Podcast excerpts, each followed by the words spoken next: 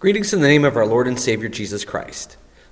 You've heard me make many references in previous videos to the church year, liturgical calendar, and other things related to the worship practices of the Confessional Lutheran Church. Today, we're in this new series, we're going to look at word, a word that defines a season of the church year, a season that we're about to enter, the season of Advent. The term Advent comes to us from Latin. It was adopted from the Latin word adventus, which means coming slash arrival. The Latin term was a translation of the Greek word parousia. And there is a wrinkle to this term of coming arriving. For the Greek word is the origin for the use of the word advent in the New Testament is a term used for the second coming of Christ.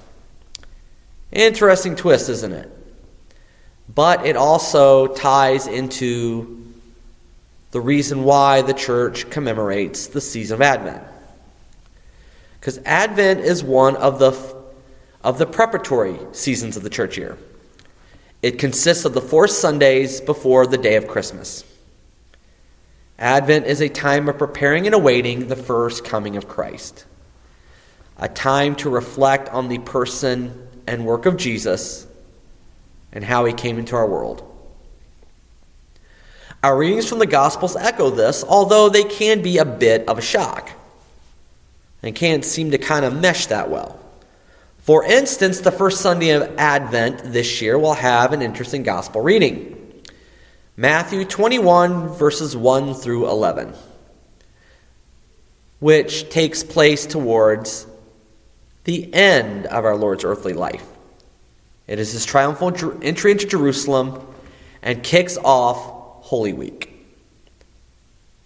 But it also serves as a great reminder of why Jesus comes to experience the events of Holy Week for us and for our salvation. That second Sunday kind of gets more into that theme of anticipating and anticipating and awaiting the coming of Christ. And that the second Sunday is always the ministry of St. John the Baptist. This year's gospel reading for that Sunday comes in Matthew 3, verses 1 through 12.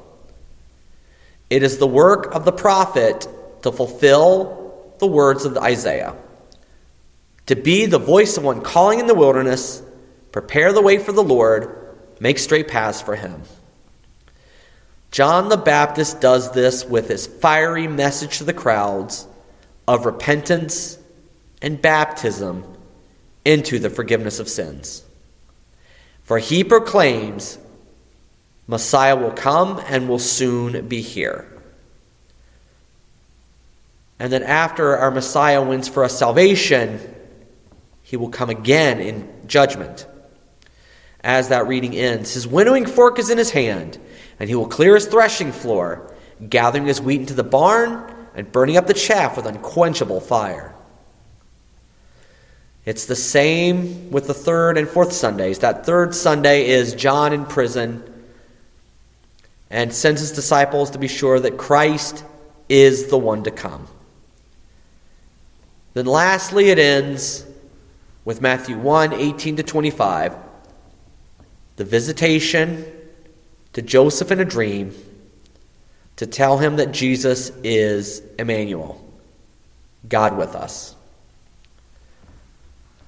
It's also in those readings, specifically in that one from Matthew 3 1 through 12, that we see that there's a second focus of Advent an anticipation of his second coming.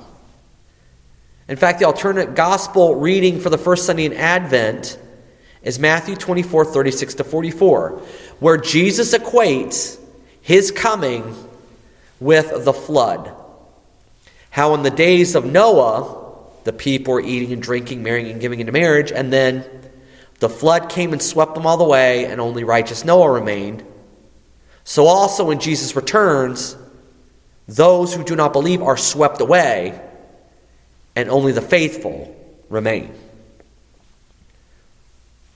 So, because this season is one of hope and anticipation, the hope that we have because Christ is going to be that we're going to celebrate the birth of Christ and the anticipation of his second coming.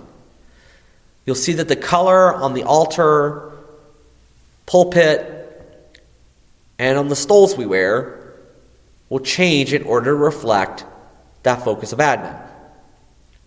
There are two colors that are primarily used for Advent, each with a slightly different focus. The traditional color has been the color purple.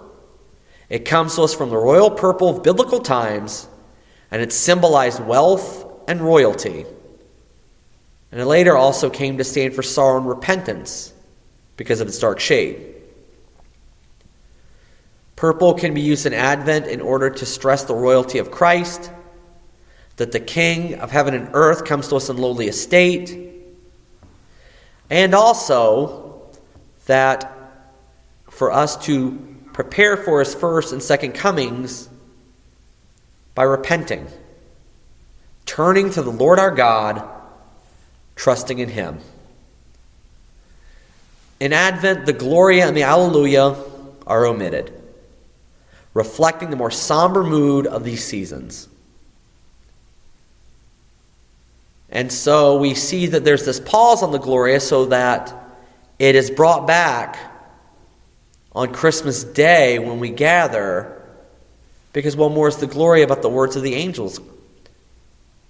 Glory to God in the highest and peace to his people on earth. Those words spoken at his birth by the angels in heaven. And the other color we can use for Advent, which we use here at St. Matthew's, is the color blue. Because Advent, as a preparatory time of waiting and watching, also communicates the message of hope. So, blue, the color of the sky, helps convey that message.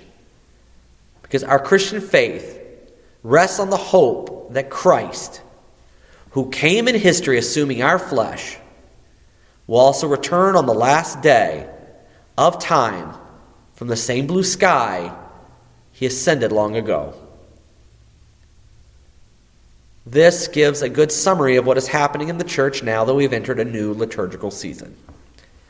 We'll continue to take a deeper look at these other seasons of the church year in the future and always see that the whole point and focus of them, from the stole, the color of the stole, to the paraments and vestments, is to convey and communicate and cause us to remember the work of Christ on our behalf and to look at how the church has always remembered the life of our Lord throughout that liturgical calendar and the church year. God be with you.